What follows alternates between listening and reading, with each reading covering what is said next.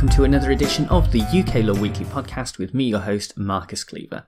This week we're going to be looking at the case of Burnett or Grant and International Insurance Company of Hanover Limited. The citation for this case is 2021 UKSC 12. And this case that we're looking at this week has its rather sad origins in August 2013 when a man called Craig Grant was killed. Grant had been thrown out of a bar in Aberdeen, and that caused an argument with the door steward Jonas Martius. During the altercation, Martius assaulted Grant by putting him in a necklock, and Grant subsequently died at the scene.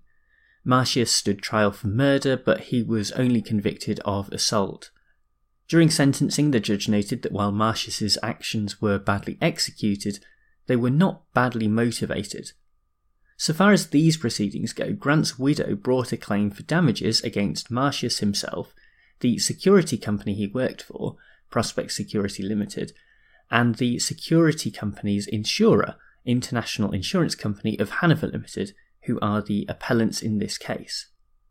The insurer is the important party here because the claim was ultimately discontinued against Martius and Prospect.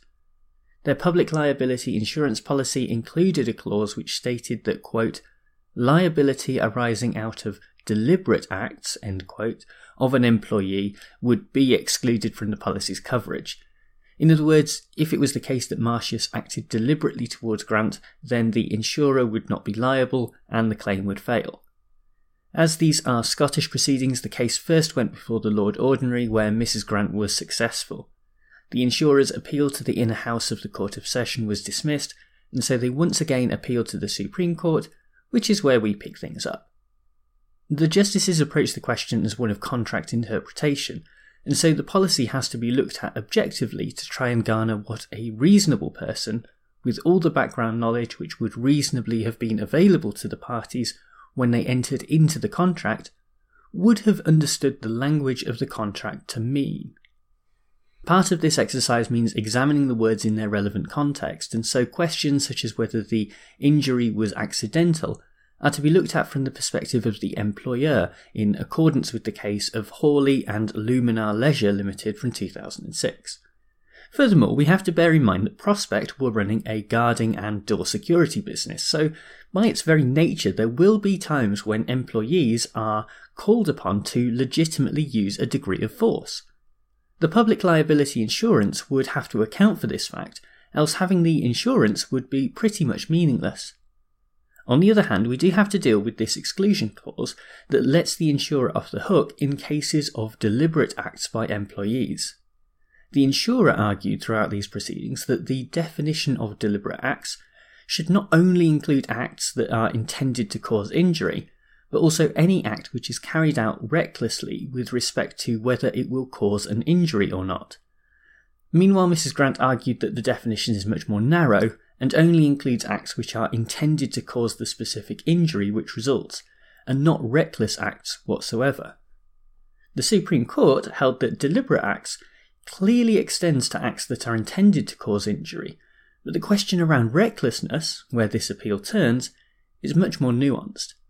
Lord Hamblen's lead judgment holds that it is the act of causing the injury itself that has to be deliberate, rather than simply any act which happens to give rise to an injury. Such an interpretation gives a more natural meaning to the words of the policy in their context, rather than some arbitrary definition that tries to draw distinctions between different types of injuries with varying levels of seriousness. This also means that the exclusion clause does not extend to reckless acts, and if you think about it, that kind of makes sense. After all, if you commit a deliberate act, then it suggests that you did it consciously, intending the consequences. That is quite different from recklessness, which is clearly a step down from deliberateness in terms of culpability. Deliberately knocking someone's birthday cake on the floor is worse than being reckless and knocking the cake on the floor. Furthermore, if deliberate acts were given a broad definition as the insurer wished, then it would severely negate the public liability insurance, and that cannot be what the parties would have intended at the start of the policy. So, how did the Supreme Court apply all of this to the facts of the case? Well, it was found by the courts below that Martius did not have any intent to injure Grant, or even display any recklessness. This conclusion might seem odd given the conviction for assault, but that only tells us that there was an intention to apply the neck hold, and as we mentioned right at the start of this episode, the neck hold was not badly motivated, just badly executed. Thus, not only was the appeal dismissed, but even if a much broader definition of deliberate acts had been applied, the exclusion clause would still not have been activated. I think that this case is a good lesson in how interpretation should be done. To start with, we do importantly have an objective approach to the language, and this offers a degree of certainty in the law for parties to a case and for future cases. However, there is also a clear recognition that this objectivity exists within a commercial context, and while that doesn't immediately make what was objective subjective, it does ensure that our answers to legal questions are relatively sensible and practical. In these proceedings, we saw this in action by giving an objective definition to the term deliberate acts, so that it wasn't overly broad so as to encompass recklessness. However, the justices also understood that such a definition was necessary, else the public liability insurance would not actually be of much practical use to the security industry. If I was going to be super critical, then I think that the analysis of the conviction leaves a lot to be desired. I personally don't think it adds very much to the discussion to use the sentencing judge's comments in the criminal case to work towards a solution in this civil case.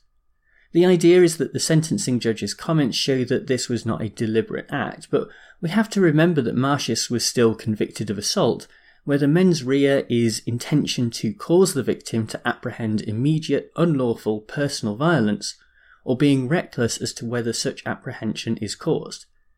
In other words, I don't think the judgment from the Supreme Court actually needed the criminal case to stand up on its own two feet, and if anything, it helps the insurer's arguments by muddying the waters somewhat. Ultimately, the decision here was a relatively easy one to make, but the analysis was a useful exercise and will hopefully form a precedent for the future. Well, thank you very much for tuning into this podcast, and thanks as ever to bensound.com who provide the theme music. A quick reminder before we go that if you'd like to support the podcast and help to keep it ad free, then you can subscribe to my newsletter and earn yourself some nice perks, including more content from me each week and a free ebook on how to answer essay questions on a law degree.